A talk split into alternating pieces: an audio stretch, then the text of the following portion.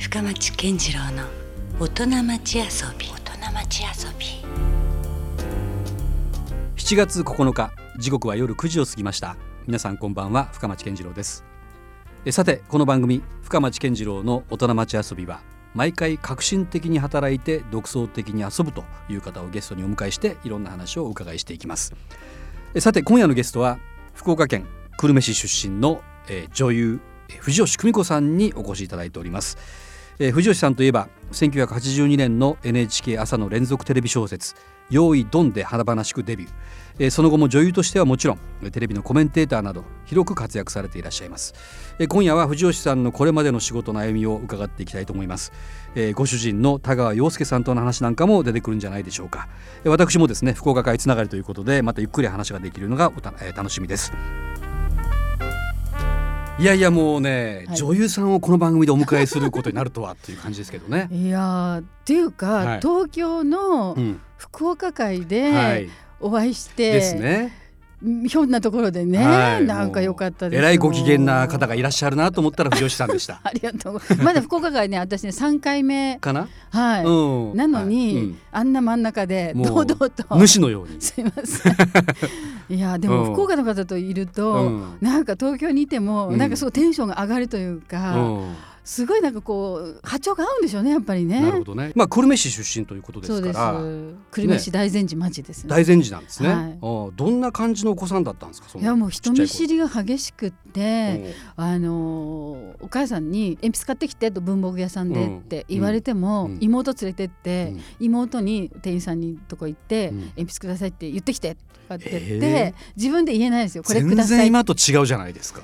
ねうん。え私もびっくりだし、うん。同級生とかあってもはこんなになっちゃったなっていつも人の後ろにいるみたいな子い、供だったんです。あそうなんだ。そうだし人見知り的な感じだった。あのね、うん。やっぱ芸芸能界入ってもやっぱりうん。人と話すの苦手だったんですよ。うん。で一番意外とそういう方多いですよね。そう、うんでも、うん。でもそういうそればっかりっていうわけにはいかないじゃないですか。で一番勉強になったのが、うん。自治省の番組で、うん。朝土曜日の朝の30分の旅番組、うん。であの町おこしみたいな番組だから、うん各都道府県に行って、うん。いろんな人と一、人で交流していかなきゃいけない。誰かと二人旅じゃなく一人旅してその土地の方の話を引き出してくれっていうのを1年間やって、うん。もう苦痛で。う。んこんにちはって言ったらいいのか、うん。なんてあどうもって言ったらいいのか、女優のって言ったらいいのか、うん。もうもう女優さんが来たっていう段階で向こうはもうあの構えて、うん。もう途端に喋らなくなる。そうですよね。緊張もされるしね、カメラ向けられたらそうなおさらでまた。あ。そんなことないですよって言ってうん。普通に喋ると「ああなた思ったより気さくね」とか、ううんちの親戚の人が来たみたいとか言われて、でそれで最初に会った人とこう人間関係をバンと作るうん練習はできましたよね。うんなるほど。いやでもね、そのあれ意外とこう厳格なというか厳しい家だったっていうふうにも聞いてますけど。もう父はうんもう全く九州男児あであ、そうなんですね。もう男尊女卑ですか。えー、でもよくそういう芸能界とかにいね。やダメでしたよ。やっぱかなり反対されたんですか？も医者だしうんもう医者と結婚しないといけないっていう。ああ、そっか。はい、で、まあ、地元の大学に行って、それでうおお父さんが決めた人と結婚してお医者さんに嫁ぐのがあ自分,、もうそういうイメージだったんですね。もう自分の娘のこう線路が引かれていたのが、うん。もう私がお大阪の大阪芸大に行きたいって言ったこと自体が、うん何をバカなこと言ってるんだって言って、うんうん。もう話も聞いてくれず、うん。あのって言ったらピュッていなくなっちゃうんです。じゃあかなりそのじゃあ芸大にいざ進学したいという時はもうかなり勇気を振り絞って。もう言おうとしてももういなくなって言えないからってって泣いてたら、うんうん。お母さんがあのお母さん国語の先生だったんですね。うん。そしたらあの作文用紙うにん。自分の気持ちを書いてお父さんに手紙を書きなさいってうん言って「はい」って言って、うん。もうとにかくわーって書いて10枚ぐらいうん。原稿用紙。言葉で伝えれない分ね手そう紙で。なんで私があの、ダンスが好きで大阪芸大に行きたいと思っているのか、うん。ダンスに出会ったことによってみたいな何書いたか忘れちゃいましたけども、うん。それを書書いいて。て渡したら、うん。やっとうん。パッと目を見てくれてうん「行きたいのか?」って言って「うん。はい」ってたらうん「じゃあ受けていい」って。それだけで終わったんですよ。それでう受けさせてもらったらこんなになっちゃったみたいな。ダンスだったんですねじゃあ。はい、ダンサー全然女優とかっていうのはまだ。お芝居はもうこれっぽっちもしたことなくって。ね、それがまた意外な感じですけどね今となってはね。だから NHK のオーディション受けに行っても、うん。あの N オーディションに行けば、うん。あのヒロインになる人見られると思って 私ヒロイン見たよって言いたくって受けに行ったみたいな。へはい。えでまあその芸大にじゃあそのダンサーを目指して行って、入るわけですよね。はい。うん。でその時に、うん。まあまあずずっとダンスの勉強するんですけども、うん。演技演出専攻っていうところもあって、うんうん。まあ、舞台芸術がの学生がせ100人いるんですけども、うんうん。まあ、その中にあの今今の劇団新幹線の,、はい。あの皆様メンバーもいて、うん。まあ、学内の劇団があったんですよ。あーちょうどなんか演劇シーンとかがにわかに盛り上がり出そうとしてる、はい。そんな時期だったんですかね。学校の中だけのうん。サークルのようなものだったところに、私が舞台あの演芸演出専攻あ舞台芸術学科の舞踊専攻って言って、うん。ダンスの方で入ったので、私の先輩が、あの劇団新幹線の振り付けを、うん。オープニングとか、うん。振り付けを手伝ってたんです。あ踊りとかも結構やってましたもんね新幹線のね、はい。舞台ってね。で1年生で入った時に「うん。あなた!」って言われて「入って」ってうん。言ったら、うん。たまたま大堀高校の演劇部の人とか。新幹線といえばですもんね。はい、でそんなの全然知らなくて言ったら、うん。ななんで博多弁使っとうと？みたいな。あでそうか。そこでまた同じ地元つながりみたいなのがあなんかそこにいると心地よく、振り付けを手伝って、うん。であのそれ振り付けっていうのはダンサーとしても出演はしてたんですか？じゃあその舞台。に出てって言われて、うん。オープニングとかでな中ほどに一人で二幕の頭かなんかに一人でちょっと踊っといてとか言われて、うんそまあまあ、即興的な感じで踊おってー。行ったりしたんですよ。そあのそれが「飛龍伝」っていう作品で,、はいはい。でその次に、うん。広島に原爆を落とす日」っていうあの。その夏江っていう役があるから、主役だしやってほしいっていう。いきなり主役ですか今度。は。でセリフないからって立ってるだけだったらじゃあできるかな、で踊りのとこは踊ってもらってもいいしうんって言って、言って手伝ったのをたまたまうん NHK の人が見に来ておて、ー朝ドラの人の,、はあのディレクターさんの一番下ペーペーみたいな人それでそのデビューのきっかけができたんですか？そう。あの要要は NHK の朝の連続テレビドラマですよね。用意どんですね、はい、それが82年ぐらいでしたっけ？今からだからもう私がだからね。20、20歳の時です。二十歳の時か。はい。すごいなんかあれですね。きっかけっていうのはね。もうびっくり。まさかそれがねそれで568人受けて、うんうん事務某某大手事務所の女優さんたちが、うんそれでその方たちを蹴落としてですよ。すごいですね。私がでもこの間角地佳子さんに会ったうんら、うん。久しそその時オーディション受けに来てたのが角地佳子さんいらして、あいらっしゃった。そこに。そしたら角地佳子さんが、うん。あなたのあの時のオーディションで演技は素晴らしかったわって昨日のことのように覚えてるんだやっぱり。覚えてらライバルとして。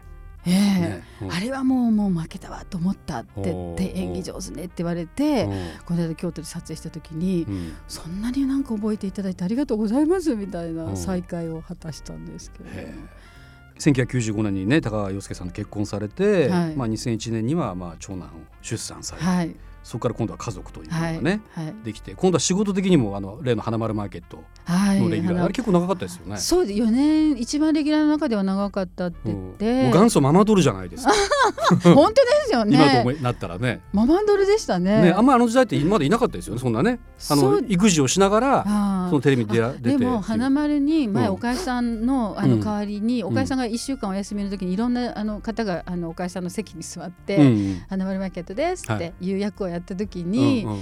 なんかすごくこう、ま、周りの雰囲気も良かったんですけども、うん。あの生放送で行って、うんうん。その時間だけ喋って終わって家に帰れるっていうのを子育て中にちょうど幼稚園に子供が行ってる間に仕事が終えて、うん。幼稚幼稚園から帰ってきた時に「お帰り」って言ってあげられるから、うん。本当に私に今一番合ってるんじゃないかっていうことをうん。みんなに言っても、まあ、あのいつでも出ますからレギュラーとか言いながら言ってたら本当に決めていただいて。へー。あとうちの兄が医者なんですけども、うん。病院のロビーでうん。かかってるテレビにあれが一番いいんだよってもううん。変なワイドショーですね。なんか嫌なニュースが流れないし。そうもう家のこととかか、もう梅雨が来たらなんかあの、うん。まあ、こういうふうに気をつけましょうとか、うん。もうああいうのを、ね、もう患者さんがよく見てて、うん。うんもう花丸マーケットは素晴らしい番病院にとっては素晴らしい番組だだと思いますよ。うん。それをプロデューサーに話しても本当にもう花丸出られてよかったねって、うん。兄が喜んでますっつったらもうまたプロデューサーさん喜んで、嬉しいですよねそれはね。お兄。さんによろしくお伝えくださいって言われて。うんで私が花丸出てた時は、うん多分兄が、うん。あの会心とかで病院病室行っても、うん。ああのあの妹さん出てますねとか言って、うん。ちょっと患者さんとの人間関係作りやすかったみたいなね。だからなんかその今までの藤吉久美子さんの女優としてのイメージでしか僕らはなかったのがその花丸マーケット出ることによって、はい。まあ一こう主婦というかそう。そういうねでもバラエティ初めてだから、ほんと喋れなくって。あーあそうだったんですか？うん、今時っていううん。藤吉久美子の藤吉久美子って噛むんですよ。藤吉久美子の今時って時っていうのが言えなくって、うんうんうんもうね、まあ、セリフじゃないしね。そうディレクターさんにガッて手組んでガッて睨まれながらああそうなんですか。いまだにその方から鍛えてもらった。それであの言葉は縦板に水のようにダーッと、うん、間を置かないで喋ってくださいとか言われて、うん、とにかくつっかえてはいけないみたいななんか。もうねあれをやって4年間やらせてもらったので、うん、今も例えば他のいろんなバラエティーとか行っても、うん、なんとかあの平常心でそこに座っていられるっていうのは花丸のおかげですよね。なるほど、あ、れがね結構長かったからまあ受けそういうとこもあるでしょうファッションとかやってね。ね。だからなんか藤吉さん自身の仕事の幅みたいなのもどんどんねそうですね。広がっていったイメージがあるあそこからありますもんね。いやそれがですねだからついにここに来て今度はですね、はい今年から歌手にもチャレンジされてるじゃないですか。ね、私ね、うん、女優の前に一番なりたかったものは歌手なんですよ。ピンクレディの世代なので。ああ、なるほど。あ、でダンスがあって、はい、歌があって。歌って踊ってみたいな。確かに、ね、それで歌は大好きでで私もなんかあのグリークラブって言って男性コーラスで歌ってじゃあむしろそのアイドル歌手になりたかったみたいな。もちろんです。あそうだった、ね、そうだからあの、うん、大阪芸大に行く前は、うん事務所の、歌手の事務所のなんかタレントさんのオーディションも、お友達と一緒にピンク・レディーに受けてたりしてたんです受け受けたいって言ったらバカを言いなさいってそれはもう一刀両断に ダメってって言われて。でその後にお父さんが宝塚だったらいいと。あなるほど、ね、あれは花嫁修行になるから宝塚だったらいいからって言って私が行ってたバレエ団の先生に言ったら遅いって言われて高校2年から受けたって無理ですって言われてももうそこも一刀両断に。それで朝ドラになってます。芸芸大があって朝ドラまあまあそりゃそうです、ね、一番やりたいのは歌だったんですよ。あそれが今ようやく夢が叶ったぐらいな、はい、そう。で10年ぐらい前に東京の福岡女学院の同窓会に出た時に、はい福岡条件って結構音楽音楽家があるぐらいだから、うん、音楽の音大行ってる友達もいっぱいいて、うん、合唱団をやりましょうって言われて、うん、で合唱団に入って、まあ、ママさんコール同窓会のママさんコーラスのようなことをやってゴスペルとか歌ってゴスペルの「ハレルヤ」とか歌っていてでコールレスポンスってあるじゃないですか、はいはい、あれを誰もできないですよクラシックだから。でもゴスペル歌うと誰かソロを歌って、それにこうコーラスが乗っていくのに、誰かソロやってきてって言われてできないから、その前に芸能人あの合唱コンクールっていうのに仕事でたまたま出た時に、うん、あのプロデューサーに聞いてゴスペル教えてくださいって言ってゴスペルの先生のとこ行って、うん、まあ、ちょっとボイトレぐらいし始め一応されたんですね、はい、でそこでまあ個人レッスンもしながら、まあ、一応あのクラシックのあの同窓生にクラシックの先生もいるので、まあ、10年は、あの仕事じゃない趣味の歌をずっと歌い続けて、うん、で3年10年間も？10, 年10年前ですね。40, 40の頃ですね。あなるほど。40の手習いで歌をボイトレしだして、うん、で3年前に、うん、あのウィーンに演奏旅行に歌の、でウィーンのあの真ん中のステファン教ステファン大聖堂っていうところで、はい、モーツァルトの命日に、うん、モーツァルトのお墓参りして、でモーツァルトの作亡くなる時に作った「レクイエム」っていうのを歌いましょうっていうツアーに行って。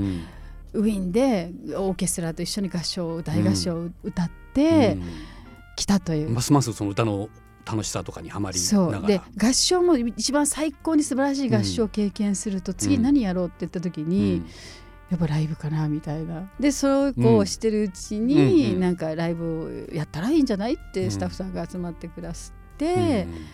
えー、今年の4月ですか、はい、東京で、ね、23日東京のなんともううん、もうそうそうたるミュージシャンが立たれる南青山のマンダラっていうところに、憧れのステージに立たせていただいて、うん、初ライブを終えました。初ライブですもんねここに来てね、はい、厚かましいですよ。いやいやまあじゃあその話をね。みたいな。またお伺いはしたいんですけども、はい、まあ実はですねなんだかんだ言ってこの8月5日に地元福岡で、はい。まあ、凱旋公演があるとい。うことですよ。お誕生日に。しかもこれね藤吉久美子さんのお誕生日と、はい、舞台公演とかはあるんでしょうけどこんな誕生日の日に、はい、この地元でないです。東京でもないです。ないんですか？